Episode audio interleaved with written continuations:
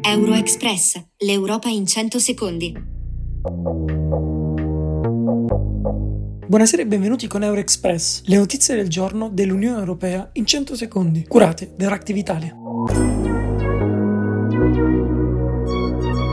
Commissario UE per il mercato interno Breton ha esortato Elon Musk ad affrontare la diffusione della disinformazione su X dopo l'attacco di Hamas. Il nuovo Twitter, infatti, viene utilizzato per diffondere contenuti illegali e disinformazione nell'UE, ha riferito Breton, chiedendo in una lettera aperta al nuovo proprietario della piattaforma social a prendere provvedimenti entro le prossime 24 ore. Dall'entrata in vigore formale della legge sui servizi digitali il 24 agosto scorso, questa è la prima volta che il commissario Breton pubblica una lettera così diretta e dura indirizzata a una piattaforma specifica.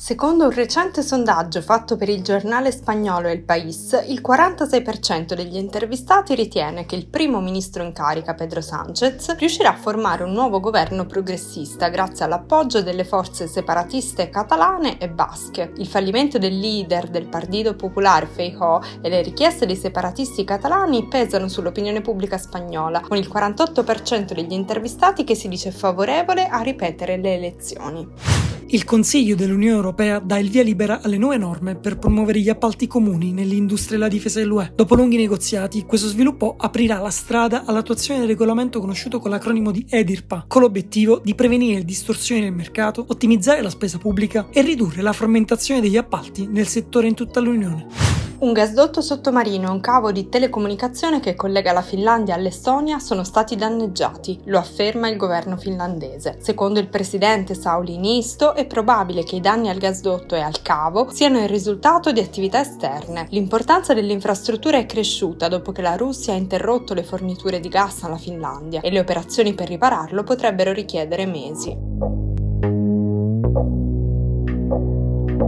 Questo era Euroexpress. Dalla redazione di Euractiv.it, il portale gratuito di informazione europea, Michele Calamaio e Federica Martini.